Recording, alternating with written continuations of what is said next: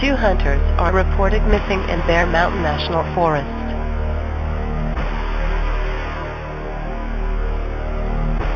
The Midwest sees the worst drought in 30 years.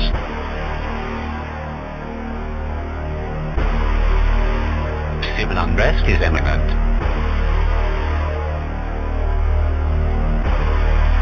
The Northeast power grid has blacked out. Economists fear the worst with falling markets.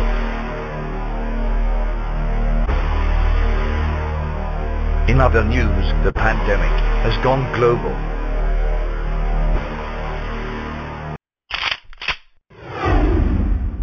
Survival Tech. Welcome to episode 34 of Survival Tech. How you doing tonight, Korey? I'm doing great, Matt. How are you?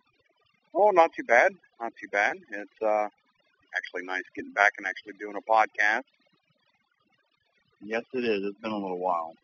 Yeah, yeah. We've uh, we've both been having some issues that kind of have taken us away from what we love to do here. So um, I myself I had some, some medical issues that uh, kind of put me out, but I'm on the mend and, and everything's looking looking great. So uh, you know there there shouldn't be any more excuses uh, uh, on my end um, for not getting shows out and all. I know my my work schedule's been been really hectic, but you know, other than that, you know, we should be able to, you know, find a half an hour to an hour every week, two weeks, and uh, you know, definitely get something out there. I know we've uh, been building on some some uh, really good topics that we've been putting back in the bank. Um, Korey and I, we've been you know running back and forth, and you know, hey, let's let's go ahead and you know get some new topics going, and uh, so we've got a pretty good bank of them, and um, definitely look for some some new material from us. So, how are you doing, Korey? No, I'm doing all right. And you know, like Matt, he had some uh, issues going on. I had some with my my youngest child, and uh, he has cerebral palsy and epilepsy, and uh, dealing with some difficulties with that, and uh, you know, in and out of the hospitals and doctors, and uh, trying to figure out, figure out exactly what's going on with him. Um, other than that, he's he's doing okay. He's doing good. Um, just to let everyone out there know what's really been going on with us. And uh, hopefully we can find a rhythm and get back into it. And I, I know I missed it, and uh, I want to first uh, thank all the members that have joined since you know our uh, little missing in action.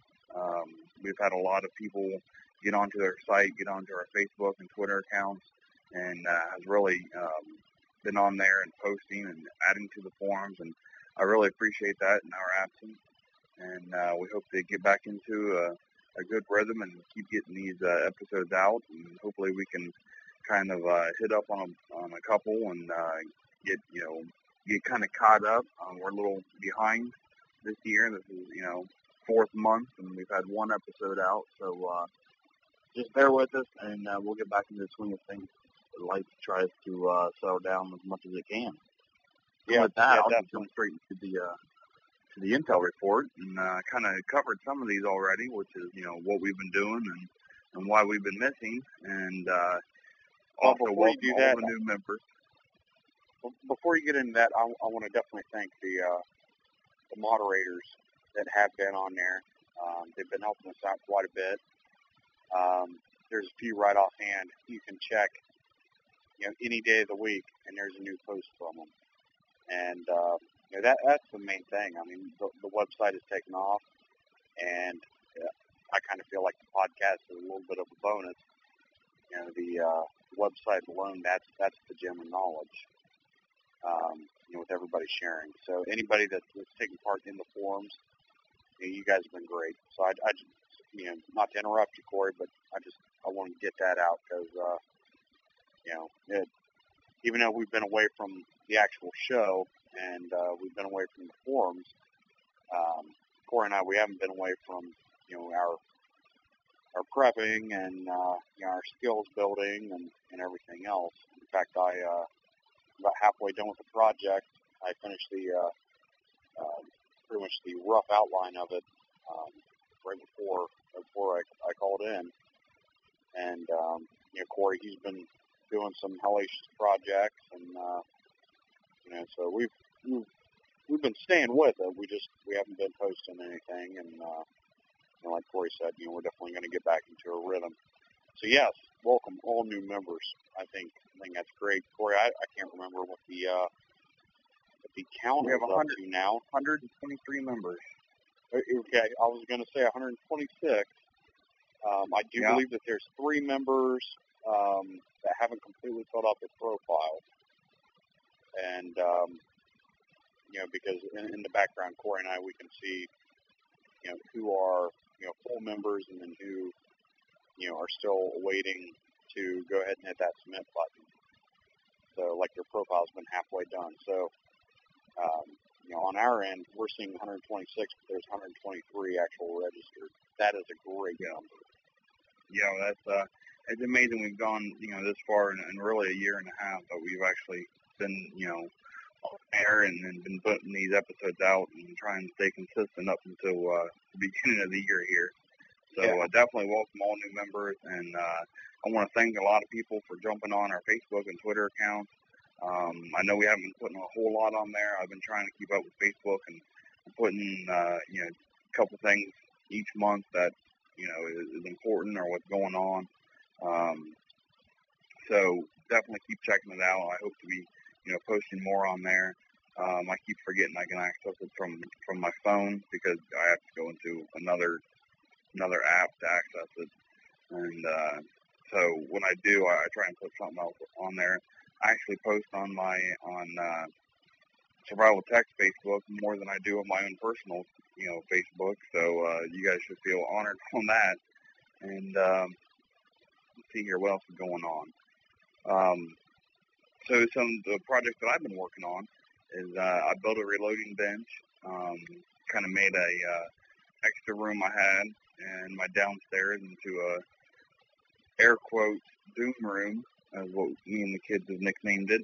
Um, got some you know pretty neat stuff in there. I have a wire racking for food, and I got uh, a bunch of different you know ramen noodles and um, I got sugar and tea because I'm a tea drinker, so I've been starting to put back sugar and tea just for convenience for me, and you know, so I don't lose some normality through a disaster. And then we have uh, some soup and uh, dry milk. I haven't tried that yet, but I plan on trying it. And uh, so just you know, some small basic things every time me and my wife go to the store, we pick up a couple things and put down there and I have my reloading bench built, but I don't have my reloader set up on it yet. So um, I hope to get that done uh, soon and and everything in there.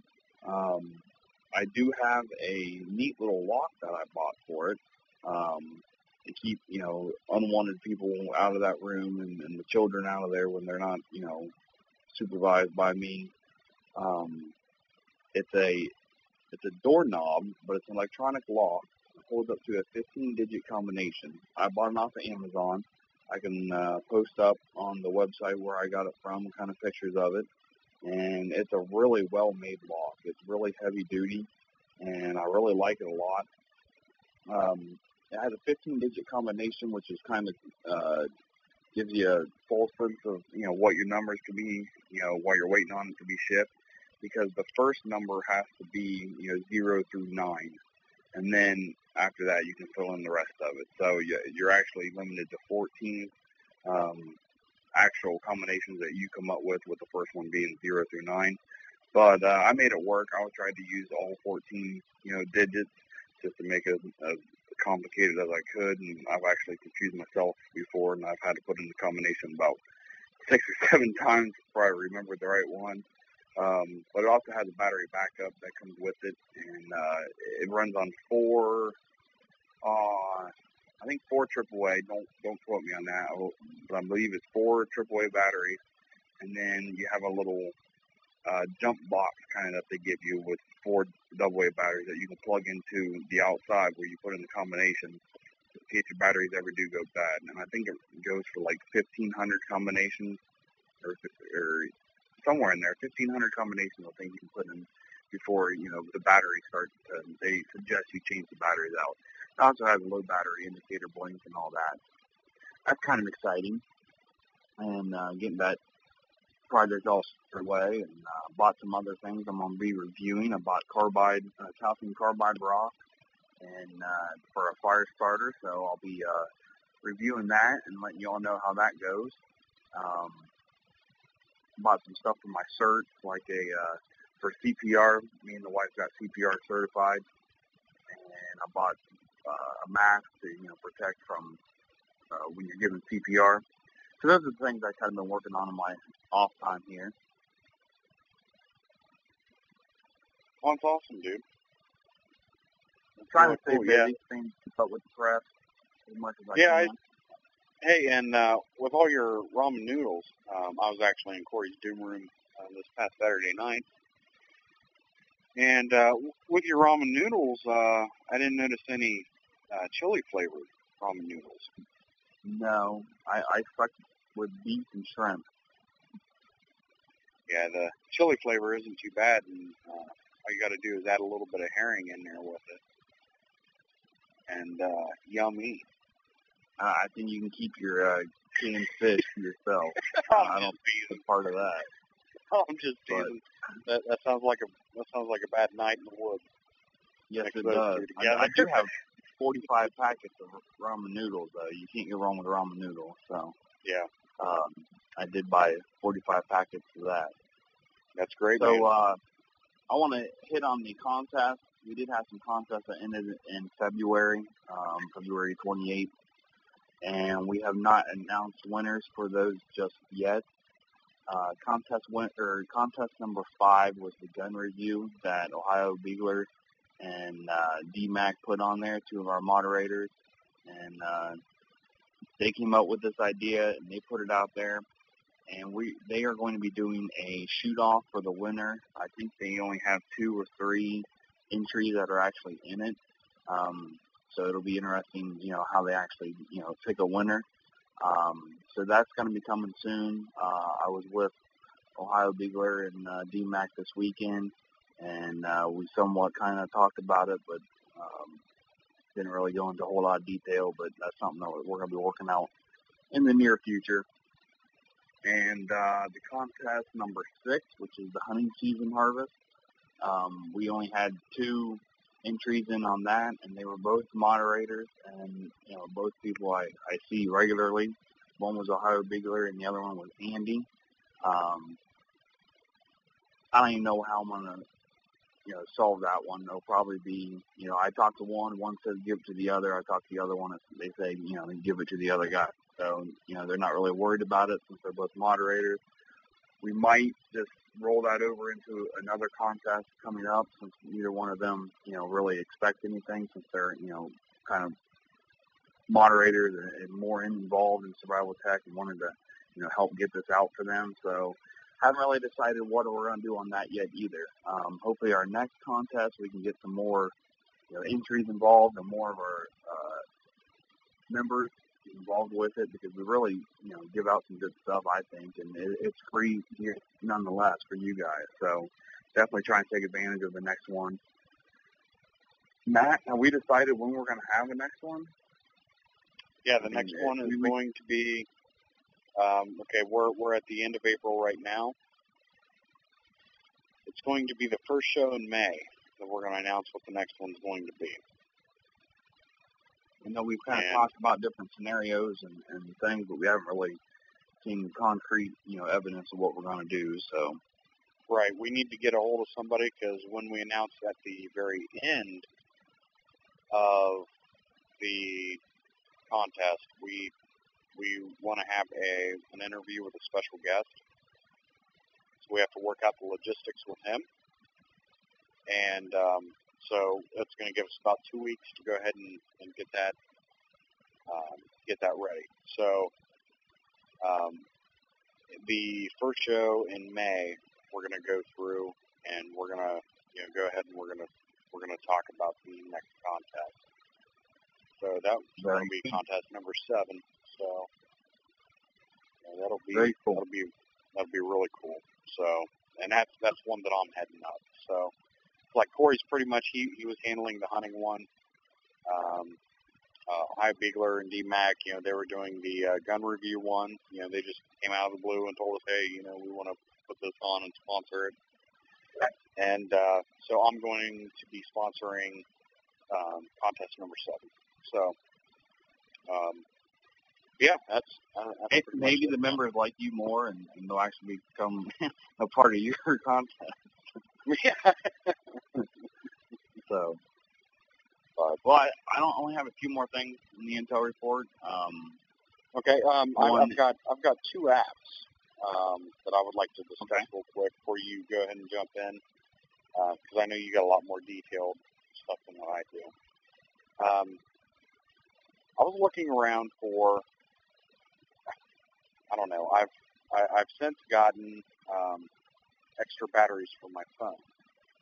Um, I have not been out geocaching yet this year, but that's pretty much the whole reason why I got extra batteries. So I can go ahead and I can charge up these four extra batteries. I can geocache all day long. And when my phone dies, I just swap out a battery. I'm good to go again. So it was absolutely great, um, you know, going ahead and ordering those and, and getting them to come in, and they work great. And um, so I, I started thinking, okay, you know, a lot of people are using GPS on their phones. Um, Korey and I, we use GPS, you know, quite a bit um, for the phones. I know I use it you know, a ton, um, just because Android's, you know, going off Google Maps. And, um, you know, so I've always got, you know, Google Maps running in the background, which, you know, stays very current. And, um, you know, it's definitely a plus to have. And, um, I went hiking with a family, with, uh, my track. And I went ahead and I utilized my track. And if you guys go into the forums, um, there's, I think it's under the members only section. Um, you can go in and you can check out uh, the My Tracks. There's a link there. You click it and you can see the path that I took. And plus it has all the information, you know, elevation changes, you know, how fast we were hiking and everything else. It was a great app. Well, I started looking around because, you know, been playing with GPS quite a bit. And Korey and I, we have always talked about. If you guys remember, there was there's a couple different shows um, called Out of the Wild. There was Out of the Wild, the Alaska Experiment. Now, Korey, that was the first season, right? The Yeah. very first one that started off with the four different people that went to the different cabins. yeah, the four different groups. Yeah, that was the the Alaska Experiment, right? Yeah. Okay. Then there was Out of the Wild Alaska, right? I Which think was like the second season. That's where they took the group of people so. and they had 20, 30 to, people when they went as a group. yeah, and then when it was a group and they had to hike, you know, to all the different checkpoints. And Yeah. and if they got tired of it, you know, they would go ahead and they would hit their GPS unit. Well, they also utilized that same GPS unit in Out of the Wild Venezuela. And um, it's on Netflix, and um, I was watching it um, a couple weeks back. It's like, you know what? You know that that spot because I, um, that's the GPS unit is the spot. I was like, you know, that spot is great, and it would be really great to have, but you know, I don't want to spend the money on it if I've got a phone. As long as I have a signal, you know, I don't necessarily need the spot. So I don't see myself going to, you know, the backwoods of Alaska anytime soon. Um, that would be great if I could, but you know, it's just it's not going to happen. You know, I'm, I'm going to be honest with myself. I started looking around for couple different apps because all I want to be able to do is, you know, if I'm in trouble or something, and you know, um, you know, my battery's starting to go down, and I don't have any of my extra batteries with me, my car's broke down. You know, I, I want to be able to access an app really quick, um, send my coordinates, you know, to my wife or you know my brother or whoever, and and uh, you know, I was looking for something that was that was very quick and easy. And uh, I found two different apps um, through the uh, uh, Google Play Store. and one of them is called Share My GPS Coordinates, and the other one is called Share My Position. Now, they're both very similar, and they allow you to not only email, but you can also text um, your your app information out.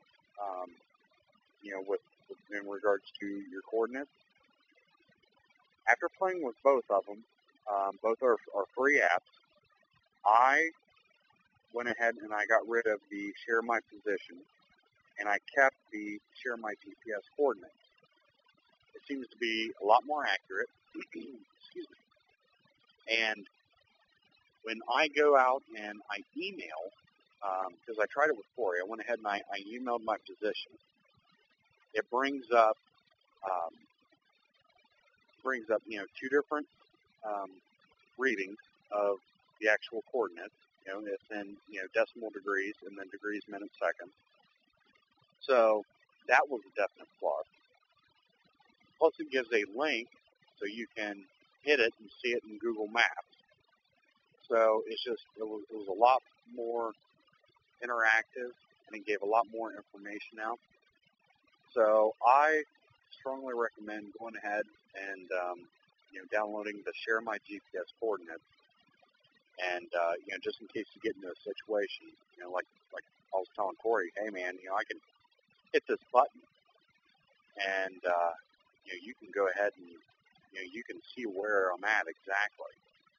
And uh, you know, if I'm out in the woods or whatever or something, and you know, hurt, um, you know, hopefully I'm, not by myself, but you know, sometimes you do go out by yourself, and you, know, you can hit that real quick, and you know, if need be, my brother can you know call the ranger station and say, hey, my brother is at these coordinates, you know, give or take, you know, 10 meters, and you know, they can they can go and get me. So it's a it's a really cool app to have, and uh, I just want to share that with you. Korey, he looked around for a couple different ones, and I think you ended up finding one that was real similar to um, the MyTracks app that actually tracked you around. Wasn't that right? Yeah, yeah, that's the same one I've had for for a while now. The uh, GeoTrax, and then it went to like NeoTrax, and it's changed names a few different times, but it it does a pretty good job. Yeah, because you ended up sending me that um, from your uh, um, little expedition out to the uh, waterfall. Yep. So, all right. Well, that's that's pretty much all I had, buddy. I just wanted to get those those two apps out there, and you know, like I said, share my GPS coordinates. That's the one to get for Android. Yeah, I'm not quite found one yet for uh, iPhone that shares just your GPS coordinates. Yeah, I mean, I'm sure there's nice, one out there, but I just haven't located it yet. You know, because one thing that's awesome about the spot is you can either send a distress call or you can send a call that says, you know, hey, I'm okay, and it goes ahead and it emails everybody on that list that you you know pre-set up, and this will pretty much do the same thing. So Cool. Very Yeah. cool. Can definitely uh, narrow a search party if you know one would ever be needed. Oh yeah, definitely, and definitely. increase your chances of being rescued.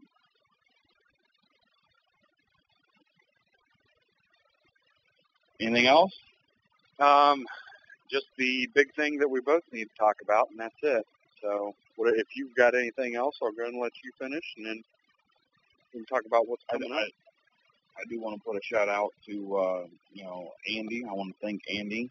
Um, he did a at the end, beginning of March. He did a uh, CCW training for here in the state of Ohio, and uh, both of our wives took it, and he did a phenomenal job. I, I spent the day there and uh, you know sat in on it myself, and it was amazing. And uh, there's a lot of guys I work with that took it, and um, some other friends and family, and uh, really want to uh, thank him for doing that. And I got to say, that kind of ties into what our episode is tonight. Um, an active shooter. If your state allows for you to get a CCW license, I highly recommend you looking into what it takes in your state to get one.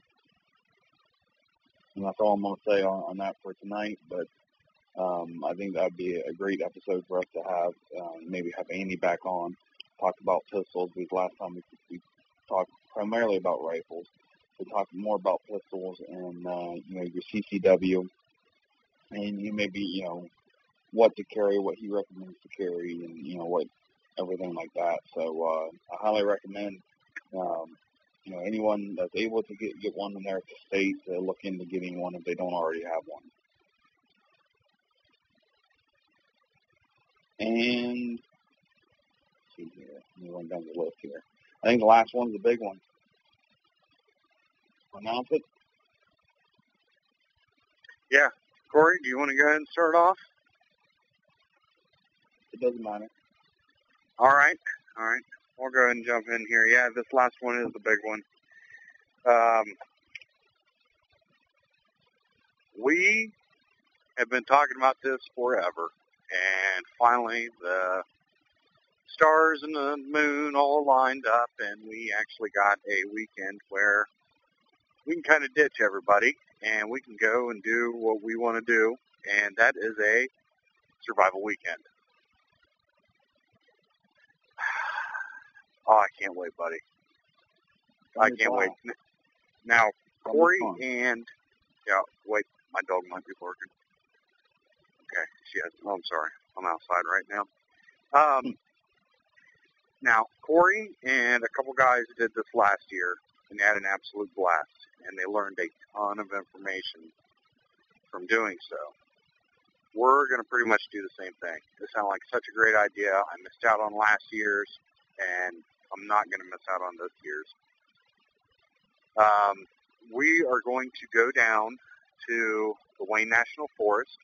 Um, there is a backpacking trail down there called Wildcat Hollow. And what we're going to do is uh, we're going to go ahead and we're going to hike in just a little bit. And uh, we're going to go ahead and we're going to set up camp and um, start testing out gear.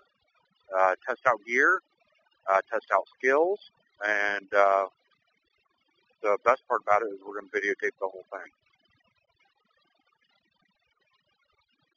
And we are announcing this for uh, the May 4th and 5th. Yep.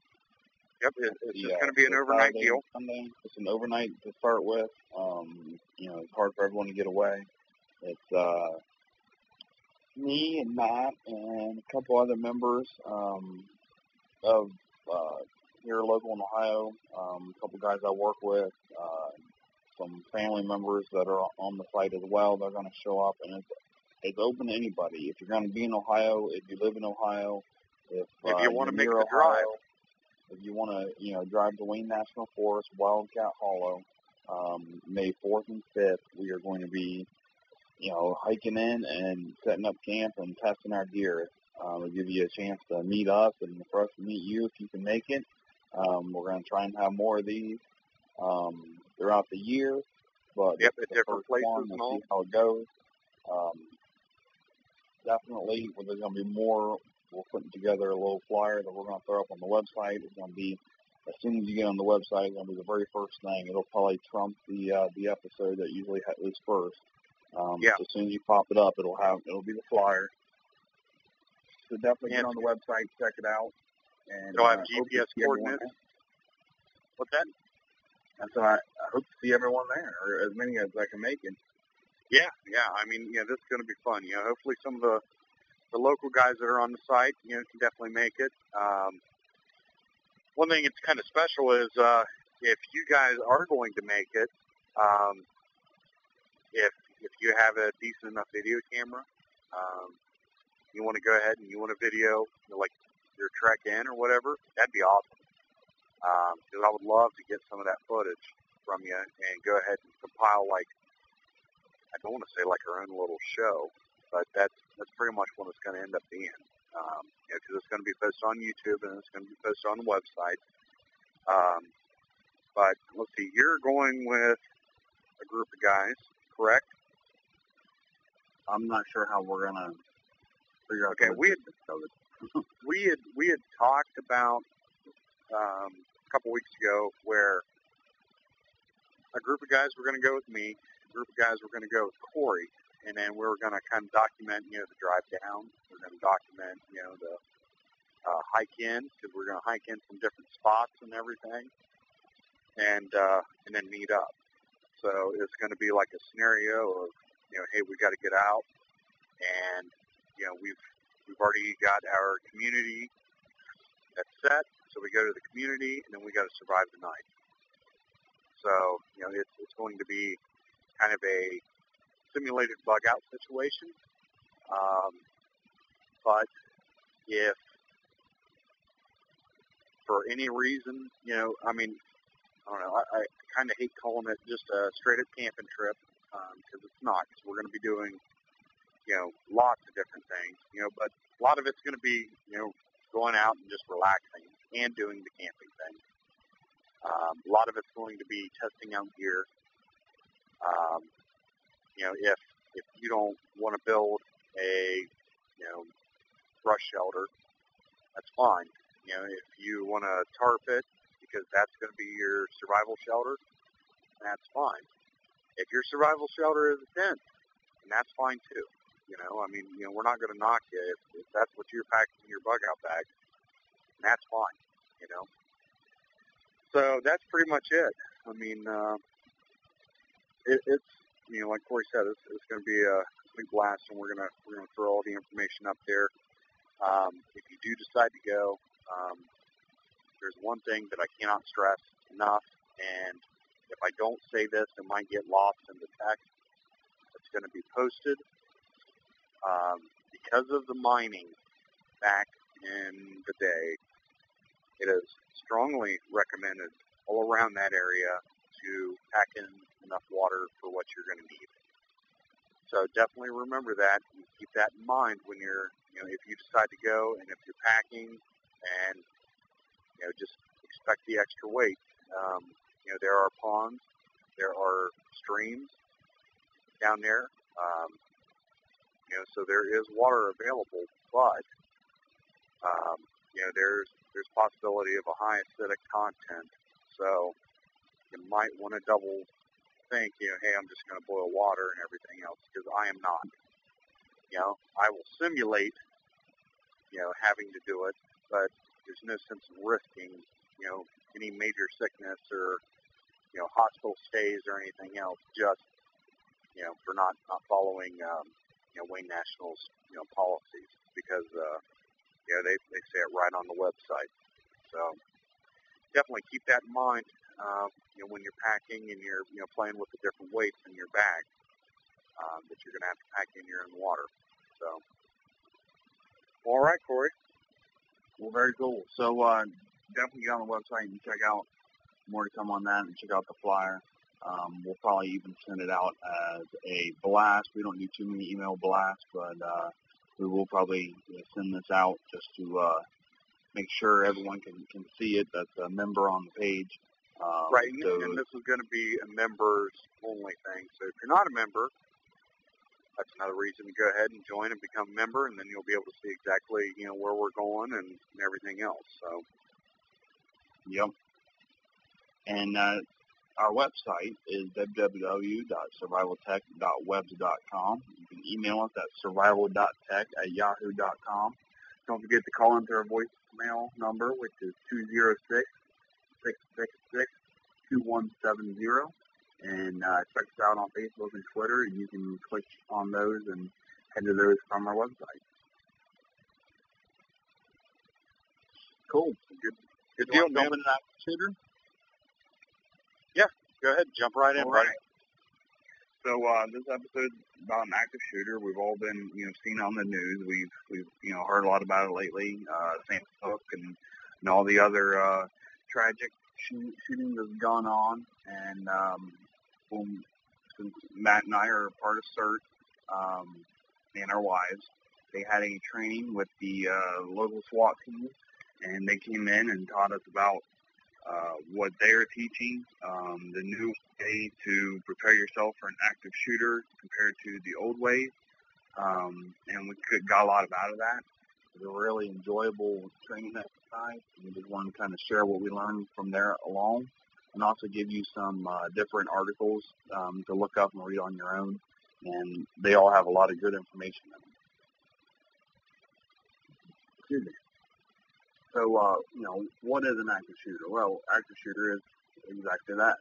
Um, some nut job comes into a, you know, building or a business or a school or, you know, who knows what and just starts shooting either, you know, random people or specific people um, at his will.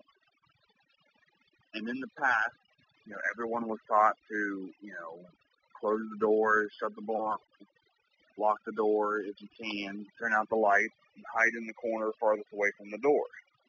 Well, that has been proven not to work time and time again. We were shown many videos while we were there during our training showing us that that scenario does not work. Um, for one, closing the blinds, if the shooter has already entered the premises, closing the blinds just hurts law enforcement because they can't see what's going on. So you shouldn't close the blinds. And then just waiting for the shooter to either come in and leave on his own will um, is most likely not going to happen. They taught us that there was four ways that an active shooter stopped um, by suicide. Two is the victims take control and overcome the uh, the assailant. Uh, third is um, a weapon malfunction, and the fourth is law enforcement. And it goes in that order of it being stopped. Um, the victims that take control and overrun the assailant is widely growing on what stops an active shooter. Well, we were told in our area, um, they're saying the national average is like five to six minutes for a call to even be placed when an active shooter is in um, has happened and then the response time is another five to six minutes before law enforcement can arrive on the scene. In our area, they're saying that it was roughly around 15 to 20 minute response time in some of the rural communities in the area. So you're talking, you're waiting on law enforcement for 25 to 30 minutes uh, before they even arrive. So the chances are that the shooting would have already stopped by that time is, is you know, pretty likely, whether he thought he can he did as much as he damage as he could do and he takes his own life, or you know, victim stand up and actually you know take control of the situation.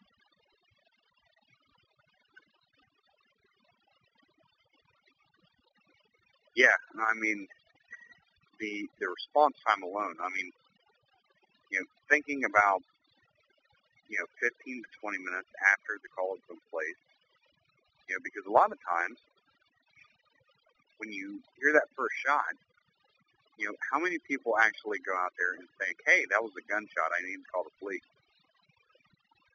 A lot of people in this right. day and age, you know, they just, oh, what was that? And then they just keep going with what they're what they're doing.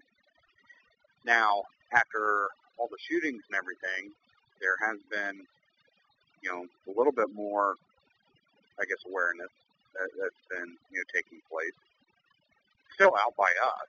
You hear a shooting. You know, even you know, I'm I'm in my area. You know, it could be you know somebody just outside of city limits, and I can still hear the gunshot. You know, it's not a big deal. It might be somebody you know just sighting in the rifle. So, you know, and Korey, you're you're the same way. You know, unless it's really loud and it seems really close, you don't really think anything of even gunshot. You know, firecrackers or someone nailing exactly. or knows what construction going on. Yeah, because I mean, we had uh, we had a guy hammering um, when we were goose hunting, and it sounded like somebody was shooting and just slaying the geese. And then finally, we just we kept listening and listening and listening, and it's like, oh wait a minute, yeah, that's some guy hammering. And, uh, you know, but that even threw us for a loop. You know, we didn't know at first if it was, if it was somebody, you know, hammering or if it was somebody shooting. You know, just because, you know, where we were at, the way that the sound was traveling, it sounded like gunshots. Yeah, it sure did. We, uh, you know, we thought someone else was getting all of our geese. Yeah, we're, we're starting to get bit. I mean, and I've only been out of school for what ten years, going on eleven years out of high school. And Mhm. you know, when I was in high school is when Columbine happened, and right after that, we all got the you know active shooter and uh, lockdown, and it was lockdown, lockdown. You know, everyone shut the door, you know, close the blinds on on the door and on the windows, and hide in the corner away from it. And unfortunately, a lot of schools are still using that same way to approach an active shooter when it's been proven that that is not the best way, you know, to alert the students or to alert the people in the, the business or wherever it may be. Um, One of the worst things you can do, and I'll describe the scenario that we, we used during our training a little bit later. What they teach now is a is ALICE, which is an acronym for a five-step um, five steps that you use, you know, when as an active shooter. Um, you can find this. I found it uh, a kind of a written up uh, statement from Kent State University. Um, If you go to www.kent.edu slash public safety public safety slash e guide underscore active shooter dot csm, we'll have that on the uh, show notes. Um, but if you go there, it kind of it's uh, part two, natural disaster and public emergencies, active shooter emergency, kind of lays out, you know, what to do and what ALICE is. And the five steps for ALICE is alert, lockdown, inform, counter, and evacuate. Now, And that's in no linear though it- order either.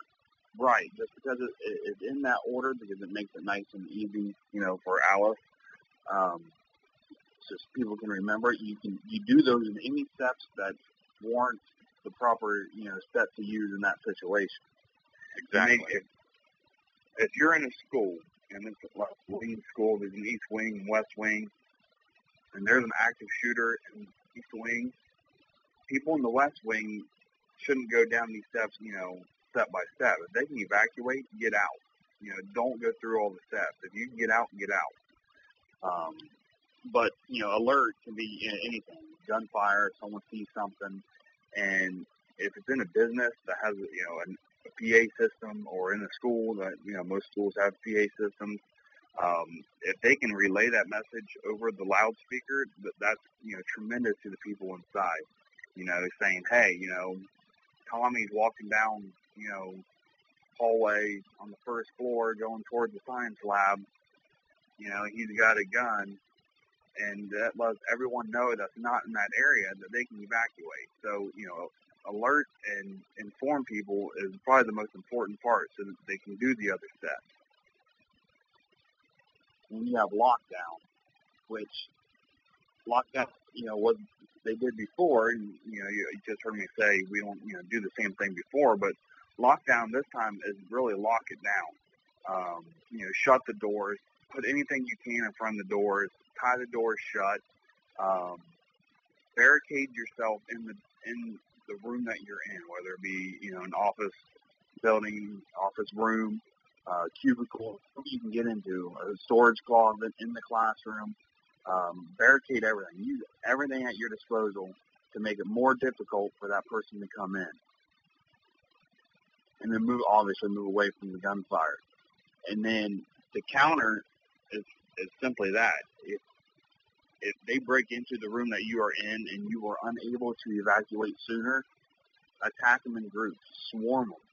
You know, don't let him have the upper hand. As soon as he breaks in that that door, you know, rush him. Use anything you can to you know throw at him, um, just to just to knock his you know sense off because most shooter active shooters they don't want uh, what's the word I'm looking for they don't want people to counter. They don't want people to fight back. They don't, you know, they're Right. expecting people just to be sitting there, you know, waiting for him just to walk through and, and shoot them.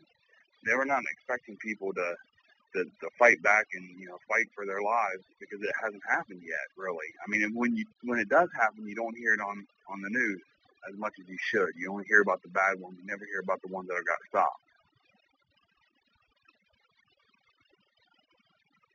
and then evacuate. I kind of already covered that. I kind of ran through these on all different order, but um, it's just that you know, get out wherever you can, break a window, climb out of a window, um, just get out of the room as safely as you can. So definitely get on, read this. It has a lot more in-depth information. Uh, there's a few other articles I want to cover, so I'm not going to cover all of it. Um, but during our training, we sat through and they talked about Alice. They talked about the five steps. Um, they showed us videos from Columbine. They showed us, um, you know, they let us listen to 911 calls from Columbine, all of which are on the on YouTube. You can pull them up, and you hear them, um, like the one of the uh, the lady in the library student. She keeps yelling at the kids, "Get down, get down on the table," and for like five, seven minutes, she's on the phone with 911. She keeps yelling at the kids to stay put, don't leave. Well, that whole time there was a back door that led outside in the library, and they could have all gotten out safely, but they were told to stop and not to, you know, leave the room by, you know, a, a teacher, a librarian, someone in charge at the school, so they listened to her. So, you know, I'm not saying that could have changed it, but it possibly could have. Um, and that was one of the things that they listened to and said, you know, this is why the system needs to be changed. And I don't know, you know, most of us, most of the folks or the training that we were taught, they refer to as school because, you know, that's the most likelihood of it happening because that's the most that has really happened. And of course, you know, it affects the most important, our children. I don't know what everyone else's school policies are on active shooter, and I really don't even know my kid's school policy on active shooter, but they really won't share it um, with the parents. Uh, I told my kid, now my son's only five years old, um, my oldest, and he's in kindergarten, but we only live two two and a half blocks away from the school. So I, you know, I told him that you know if something happened, because they all know about it, they've had some sort of you know talk about it at school, what to do. Um, they see it on the news. I, you know, I watch it. I don't stop them from, you know, being in the room when I'm watching the news. They know about, you know, this bad stuff happening. I told them when if something like this happens, don't be afraid to to leave. Climb out the window, do whatever you have to do. He knows his way home. You know, come home. And that's up to you. That then all depends on you know how you feel about your kids and you know the scenario that they're in, how old they are, and everything. I felt comfortable telling my son to get home if anything ever happened to me. you know, there was an emergency.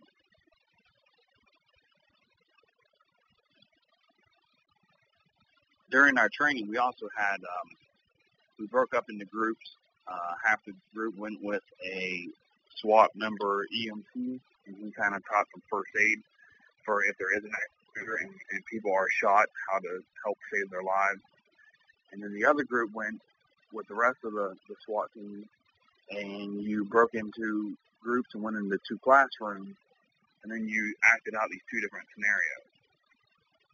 One of which being the old lockdown style, and the other one being the new, where you swarm and barricade the rooms. Um, On a second, man. I gotta go get something to drink. That's fine. That's fine. I'll, I'll keep going. Um, yeah, and I mean, we we couldn't have picked a better place to actually throw these different scenarios into. Um, we actually met at a large church. Um, this church sponsored it. It was not only um, it, was a cooperation between the actual church and then all CERT members um, who wanted to come and check this out what was great about the church, not only did they have a large audit or a large place for the speakers to go ahead and go through, and they had them, you know, great AV equipment, so we could, you know, definitely see everything um, that they're trying to show us, you know, with the the different videos and you know all the different diagrams of you know how some of these situations could have changed. But the um, the Sunday school classrooms were a great training ground um, for school classrooms because, you know, let's face it, you know, they're set up the same way. and it's amazing how much you can fight back just with the items that are in a pretty much in every single kindergarten classroom, you know, in America. You know, just with those items. I mean, it was just, it was absolutely amazing. Um, you know, like like Korey said, you know, they we went through the uh, two different scenarios, and the first scenario was lockdown, and it was it was it was pretty surreal.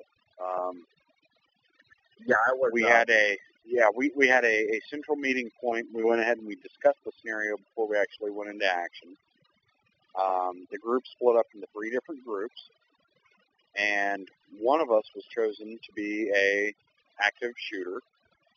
Um, so we went ahead and we, we split off. Um, myself, my wife, and Korey's wife.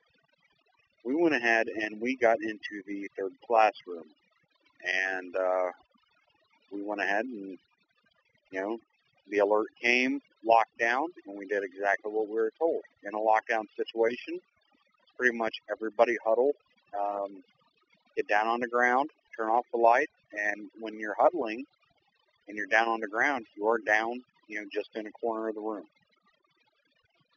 Me being a big guy, I was out front in front of everybody because I pretty much knew what was going to happen.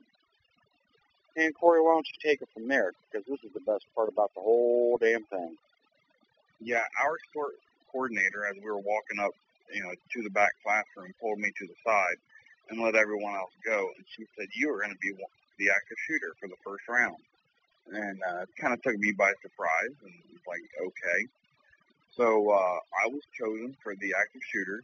Um, the SWAT team handed me a uh, a paintball gun with Nerf paintballs in it. It was a fully automatic paintball gun. Um, it had 68 caliber paint or Nerf balls in it. Those were not Um, Nerf. No, Those were the rubber ones, weren't they? Yeah, those were the ballistic. Yeah. yeah they thought the they were the Nerf. They thought they were the Nerf, but they were the Until- rubber ones. Yes, Until they- and so wow, that's all I got to They say. turned turned the gun as low as it could possibly go and still shoot to try and make it as safe as possible and no one to actually get hurt or lose an eye. Um, and everyone had masks on, um, you know, paintball masks on. And I was instructed that I would have 30 seconds in each room and to shoot as many people as I can in 30 seconds. So, you know, they told me go. They tapped me on the shoulder, and then there, there was a SWAT officer behind me. And when my 30 seconds was up, he tapped me on the shoulder. I would leave that room and go into the next one and, and do the same thing over again. And so they yelled lockdown. There was a uh, another um, officer walking up down the halls doing random firing to try and get everyone in the mindset that there was there was an active shooter. And then I was told to go into the first classroom. So the door wasn't locked, the door wasn't barricaded. I just turned the knob and walked right in. Everyone was huddled together, um, nice and close. It was no problem. And I started taking them off, you know, one by one. And I had what I shot, when I thought I shot everybody, I still had time left. So I started shooting everybody again. Just, you know, just went going right back down the line. And then I still had time left when I got done again, so I did it a third time. So I shot, you know, most people in that classroom. Um, 11 out of 13 people I shot three times. And then my 30 seconds was up. They tapped me on the shoulder. I went into the second classroom. Um, had some gun malfunctions in the second classroom, but with they with the amount of people in that one and the first one, they did some math and they expected that I would have shot 13 out of 16 people. So I, in 60 seconds, I shot, what is that, 11 and 13, 24 people in 60 seconds, multiple times. It's amazing how long 30 seconds is in a situation like that in each classroom. So Mhm. 60, you know, one minute. it's it is absolutely amazing what damage can be done in that short amount of time when people are just sitting in a nice row for you and, and not fighting back. And man, was- and then when when you hit that third classroom, you had full gun malfunction. Yeah. And I'm telling you what, guys, okay, I love my brother to death. You know, he's definitely my best friend. And he strolled into that classroom, and you know, being the guys that we are, you know, I I knew he was the, going to be the shooter. That's why I was out front because I figured, you know, go ahead and take the shot for the group. Well, you know, just being the guys that we are, you know, Korey walks in, you know, he's staring at me. I can see a smile. I'm staring right back at him. I'm smiling too. And he points that damn gun right in my face. And people, all bets are off. Because he pulled that, dude, you pulled that trigger right at me. I mean, it was point blank. And it switched from, it switched from single fire straight to fully automatic. And I'm telling you what, that will open you up and it'll make you think. Because he had a gun malfunction and I didn't get shot with a single bullet. And I am lucky because man, that would have hurt. I'm just telling you right now, it was uh it was a pretty eye opening experience. You know, I did not expect that and I did not expect him to have such such a big smile on his face. Uh, well, know, I, I, I guess I was, I guess I was pretty mean to him as kids, but Yeah. uh, yeah, I mean, it, you know, it's just eh, it's you're, you're helpless in that point. I mean, there was nothing I could do. There was nothing I could do. You know, the only thing I could do was you know protect my wife and his wife from getting shot, and that I knew that was going to be the only thing. Now, if that was a true situation, I'd have been dead. yeah. You know, and I mean that is an eye-opening situation. and even our Yeah, wives couldn't believe the. They knew it was fake. They knew it was just a scenario. You know that that mm-hmm. would have gotten hurt, but in the situation, it was scary because just The intensity of it and the situation is just unreal scary. Of you know, there's you know someone in the hallway. You don't know when they're coming in. Don't know if they're coming in. Don't know what they have. You know what they're capable of. And Well- it was a really scary, you know, situation. in order to train well, and this is this is no matter what you do. You know, when Korey and I do gun training, um, when Korey and I do, you know, all kinds of other training, you know, that we end up doing, you know, our cert training, you take it serious. You put yourself in that situation. You treat it as if it's real, because that's going to be the only way that you're going to get the muscle memory to react the right way if that situation ever comes up. So no matter what, I strongly suggest you know, play it out as real. Because the bad guys that are training for this, they're thinking it's real when they train. Exactly. And- And, I, I and just finding man, your local cert, fi- talking to your sheriff's department, and see if they do any type of training like this, and put yourself through it. Because it yeah, was because I mean, the you know, best it, training it I've, was. I've had yet. I mean, here's here's the the thing. You know, Korey started off in the first classroom. You know, now like I said, you know, me and and the girls we're in the third classroom. So, you know, that that first classroom, you know, we heard the shots. You know, pop, pop, pop, pop, pop, pop, and I mean, it was just nonstop. And then you heard the second classroom door open up, and it was, you know, pop, pop, pop, pop, pop, malfunction. Feels even louder. And then you're waiting, you're waiting, you're waiting, and next thing you know, here comes the door opening up, and then pop, pop, pop. It's like wow. So, I mean, it was it was amazing. It was it was surreal. And then uh, you know, so, so you know, he went ahead and he did the um, the percentage of the other two classrooms, you know, and put it towards us. you know, indefinitely, you know, 80, like 85% of us would have been dead with multiple gunshots. Now, we went ahead and we, we came back together as a group, and the second active shooter, um, he was um, pastor for the church, and um, they went ahead and they switched out since, since they were having issues with paintball guns. They went ahead and they switched to an airsoft gun, um, which brings up, you know, to our show closing. Don't let me forget that, Korey. I, I want to ask everybody, you know, a question. But anyway, um, you know, he got an airsoft gun, um, and this is all bets are off. So this is where our Alice training came in.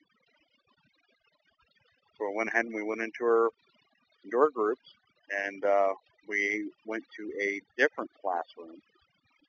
And um, let's see, that that one I sat out um, because um, you know I went ahead and I, I gave Korey my mask, and I said you know I was going to sit out this one. Yeah, they, they didn't have the mask to go around, so people had to switch out. Yeah, which you know is completely fine because I, I definitely wanted to be an observer with this one. And um, so me and another guy, we were observing, and um, um, let's see, they they called for lockdown, and it was what maybe within 15 seconds. I mean, we had the window out, and we had counted everybody off.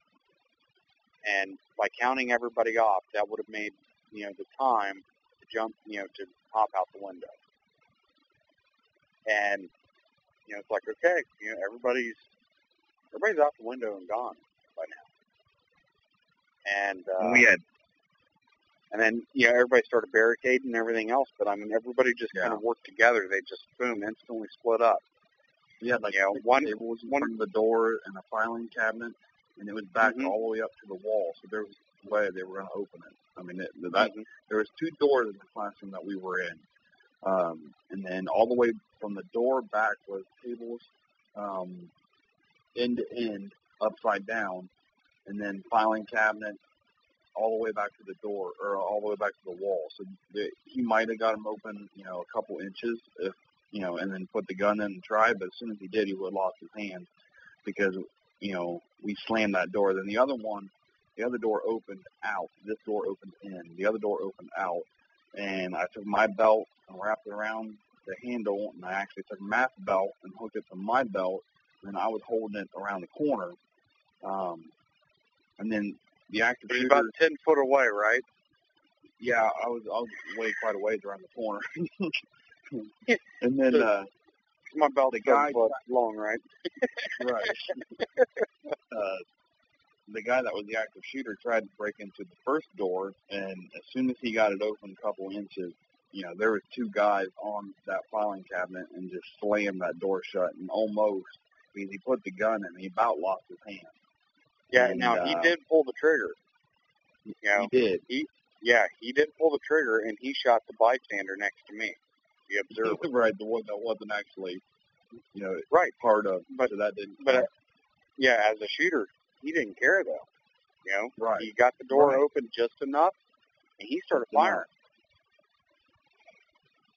So, then, but uh, I mean, you know, think of he went around to the um the second door and I mean he pulled on that with all he could and when he slammed it shut I grabbed a bigger you know grip of it and he opened it tried to open it the second time my belt actually broke it was a leather belt and it broke and um there was one of the guys that was holding the filing cabinet up against the the other door reached over and grabbed it and then I went in and uh covered his spot holding the filing cabinet, and, and another guy ran over and grabbed the door and helped him hold the door shut. Now, if he would have shot through the door, those two probably would have gotten, you know, hit, but, you know, with an airsoft, he couldn't do that, so it didn't count.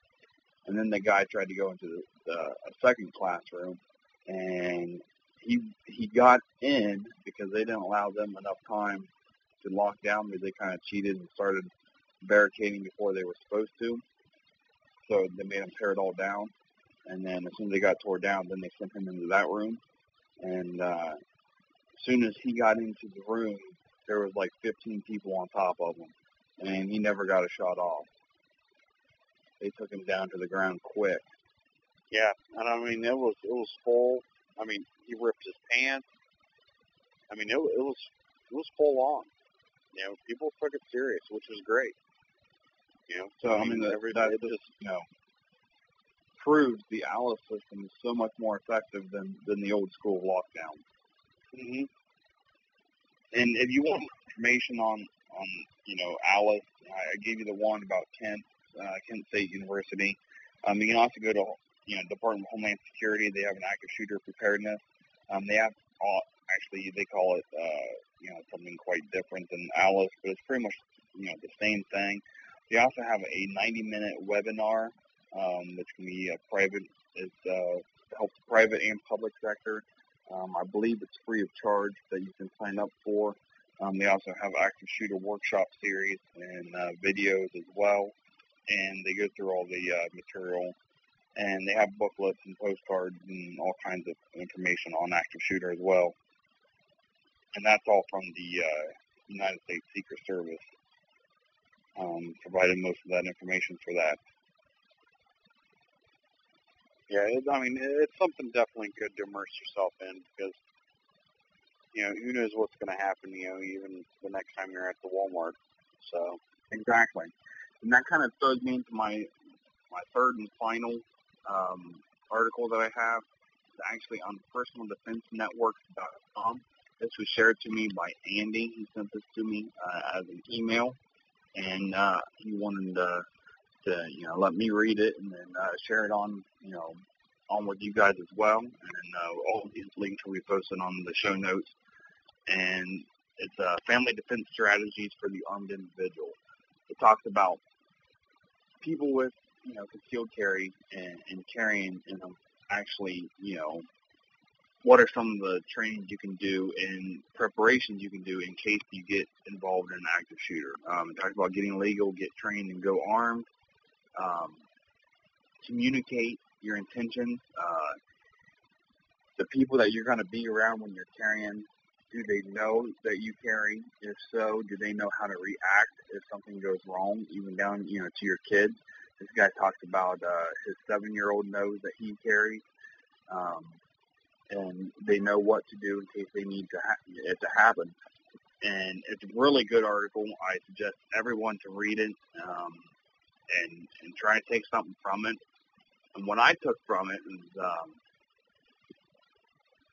when you're involved in an active shooter with your, or when you're involved in a situation where you may need to protect yourself or your family um, by deadly force, by using, you know, your concealed carry or your gun that you have on you, if it's open carry in your state.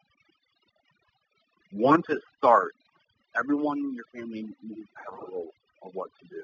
Um, your your kids have a role, your wife has a role, you know, you have a role, and in most cases, you know, the husband, not in all cases, most cases, the the husband takes the the primary role, um, primary defender. Now that's not always the case. It can be the female, and you know that's great.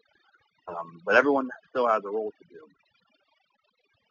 When you know an attack happens, the hardest thing for me that I got out of this, is you really want to move away from your kids and your wife and draw the fire away from them and running through them. You don't, and you know, you think about it. You know, something happens, you want to go and protect your kids, but by the best way to protect them is to draw the fire away from them. So you want to move away from them, and you need to make sure your children know not to follow you. They need to be running the other way because if that guy sees that you have a gun, or that you know person doesn't have to be a guy, if that person sees that you have a gun, then more likely you're going to be their primary target, and they're going to be focusing on you, which will allow your family to escape and go get help, or or at least get to safety.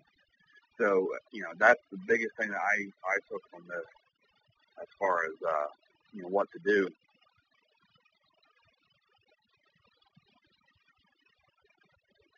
wow. I mean, that, that's just, I never even thought about that. I can't wait to read the article because uh, Yeah, it definitely uh, definitely opens your eyes because you know even though I may you know let's say I I do think about moving away from the kids. Do my kids know that, or are they going to follow me? You know, if it's me, and, you know, the boys out. right and So you know, and if you're carrying, you know, you, you need to think of you know what to do when the situation actually happens, and then communicate that with you're going to be with. Now I understand, you know, a certain age, you know, people don't want their young children, to um, but this is something you got to think about. yeah, and and you know if if your child does follow you, these shooters are not stupid. You know, contrary to the belief, they're not stupid. I mean that that one Columbine um, shooter, I can't remember which which one, but he went to the gun range and um, he actually practiced shooting people on the ground because he knew that lockdown was going to be initiated. So he knew that people were going to be on the ground. So he spent hours, you know, using his gun, shooting at the ground, making sure he got kill shots. So I mean, you know, if these people are determined, you know, it's not so much, you know, that people just snap and, you know, they don't know what's, what's going on. A lot of these people are, are calm and collected. They know exactly what they're doing and they definitely, you know, for whatever reason that they're doing it.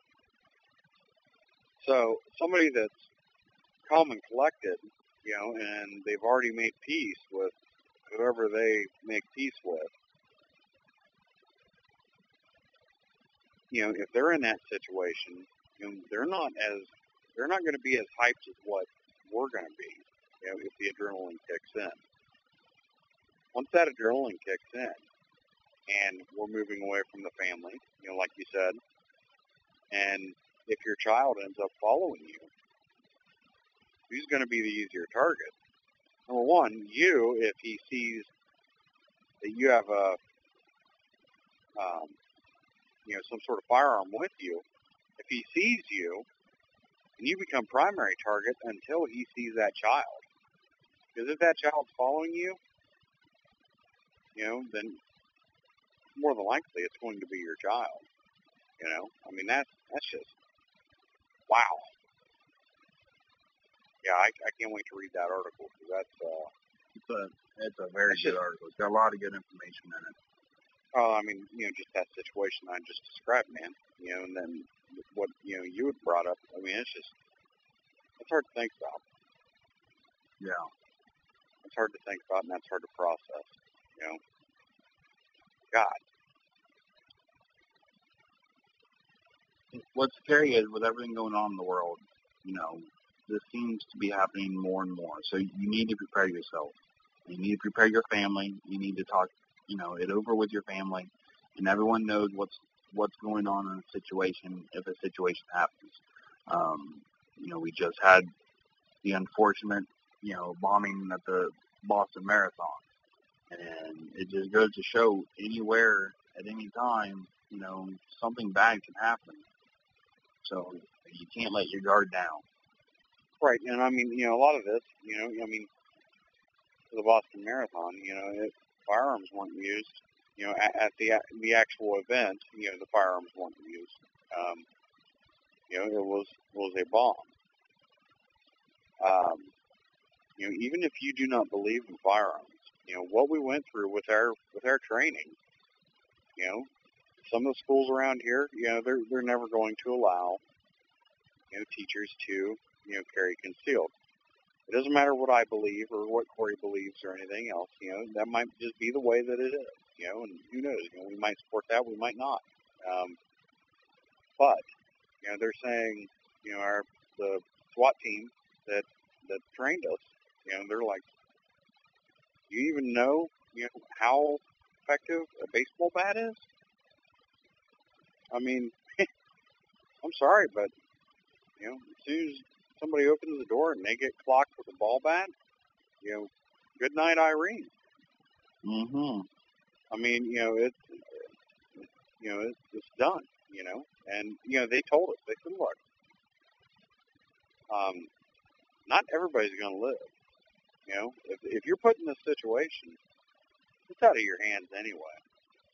So you either have a choice. You can either fight back or you can just lay there and die.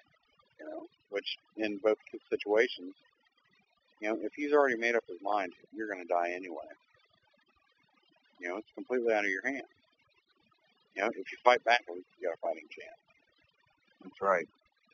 I mean, it, it was it was very it was very eye opening to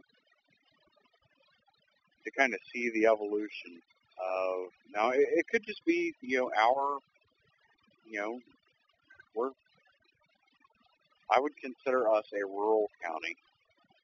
Um, you know, we, we do have, you know, like our county seats, you know, got a decent number of, of people. I think it's like, what, 66,000? 80,000? Yeah, Something like that man. in, in Newark. So, I mean, it's, it's not, you know, it's still not huge. You know, it's not like, you know, you know, over in Columbus, you know, a county over you know, where there's you know a million people or whatever. You know, we don't we don't have that here, but you know, I mean, it's just it's amazing to hear, you know, our SWAT team say, you know, look, you know, not everybody's going to live. You know, go ahead and make your peace with that right now. Number two, you know, don't be a victim. At least fight back. Take them out. I mean, you know, we went through. You know, this is this is how you hold them. You know, this is how you hold the arm with the gun so you don't get shot. You know, this is how you lock him up. You know, if you got to break his arm, break his arm. You know, if you got to break his leg, break his leg. You know, he's like, you know, because we they had what?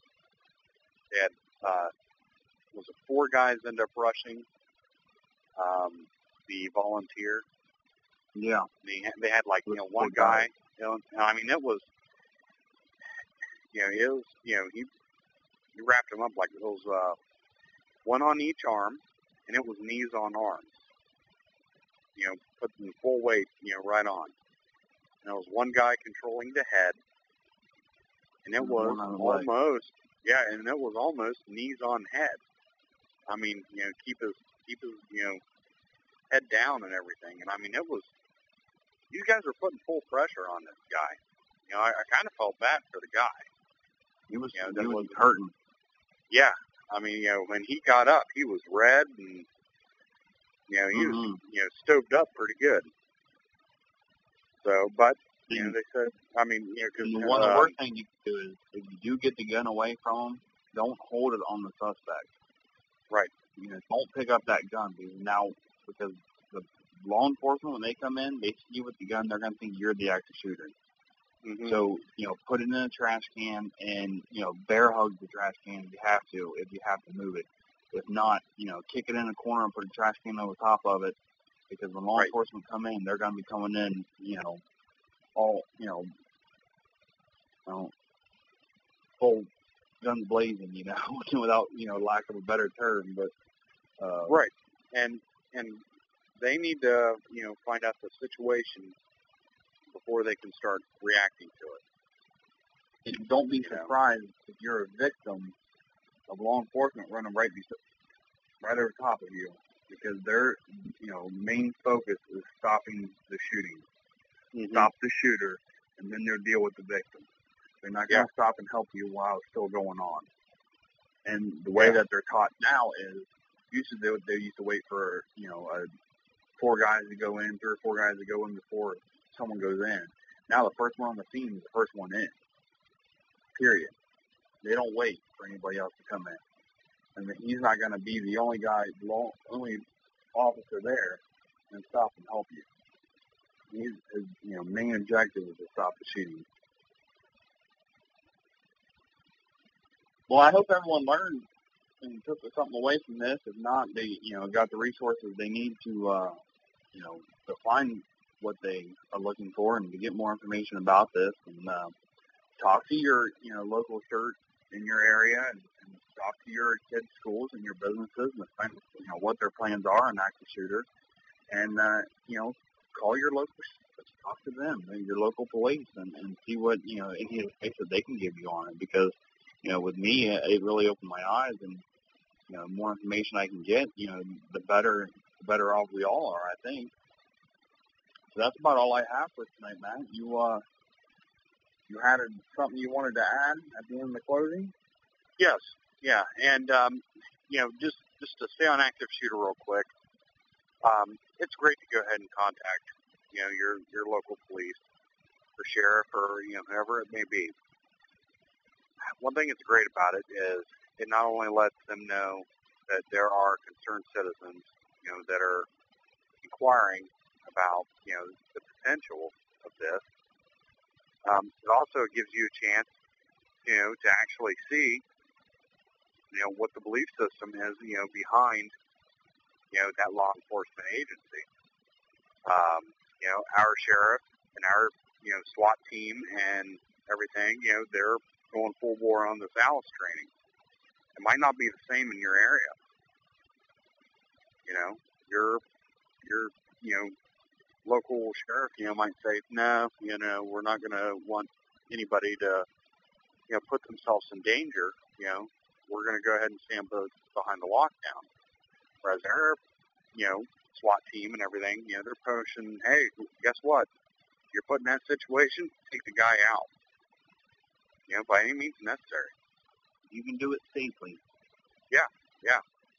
You know, and You know, you know, even even if it's not safely, you know, if he's pointing well, a I gun mean, at you you, can evacuate, evacuate. right? If Yeah, you can't evacuate, fight back. Right. Yeah, it's not everybody you know going out there and being vigilante, No. but if you're put into the situation, you know, fight back if you can. You know, subdue him. So I mean, it's just you know, it, it, it might be another way to you know get an actual good read on your local law enforcement and everything else. So anyway, yeah. Um, the last thing that I have is I want to talk a little bit about airsoft and um, you know having the airsoft and Korey and I we utilize airsoft. You know, uh, I know I train with it.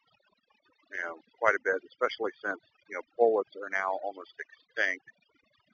Um, you know, whatever you have is pretty much what you're going to have for a while, unless you want to pay outrageous price. I heard that uh, bricks of 22 are going for over a hundred bucks now, um, in most gun shows.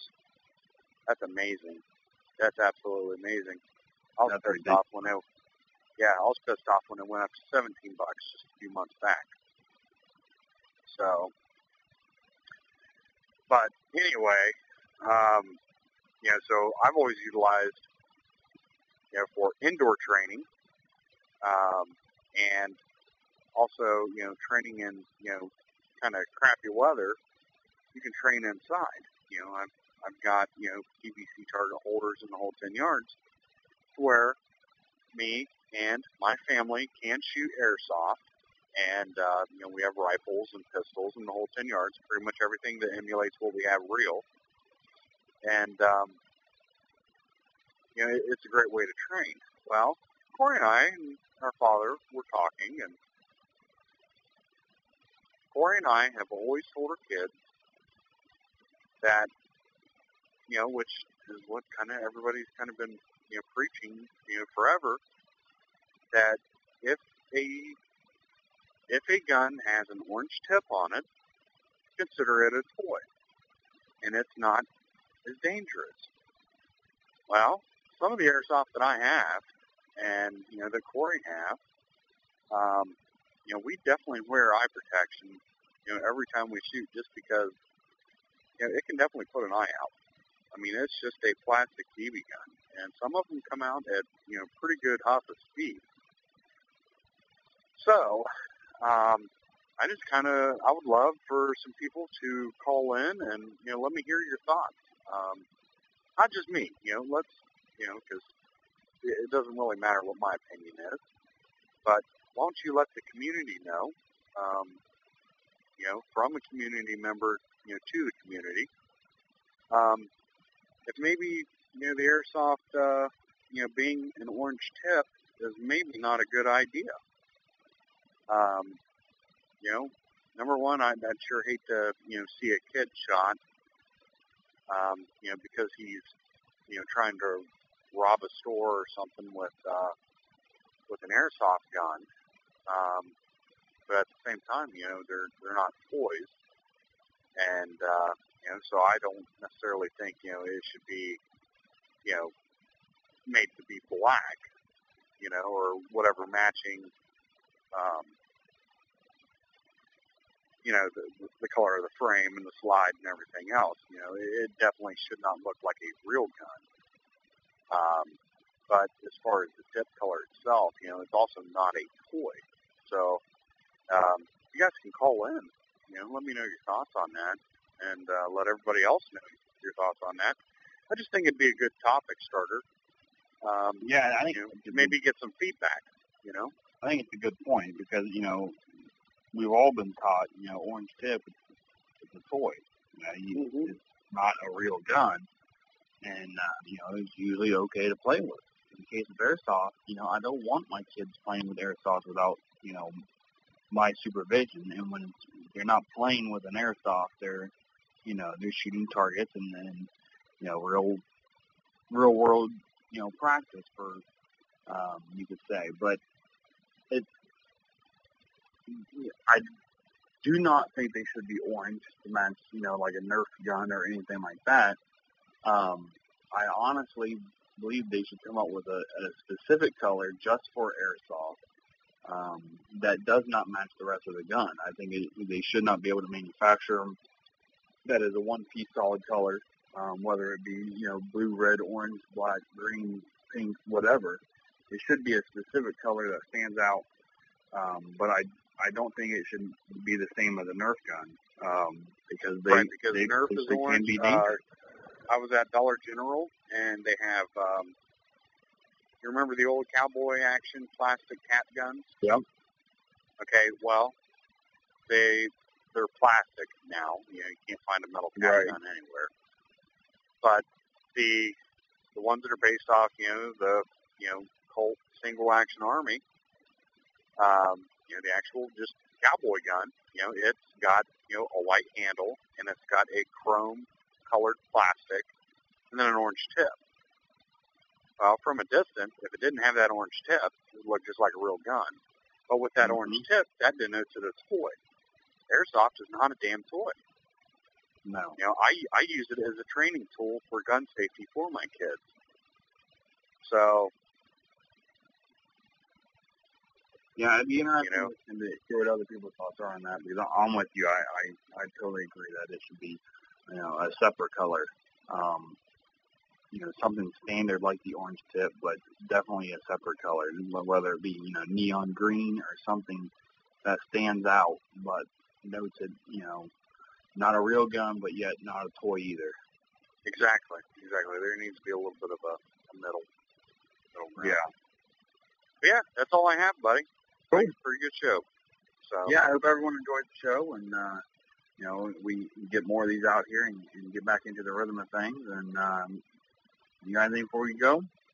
Uh, yeah, the only the only thing I have is uh, you know come and, and join up to the site, become a member. Membership is free, and uh, you know for all the members um, that might want to partake in the uh, um, uh, survival weekend that's coming up down at Wildcat Hollow, you know definitely you know look for that. Um, I know Korey and I were going to be posting a few things um, here shortly, definitely this week about it because it is coming up um, uh, two weekends from now.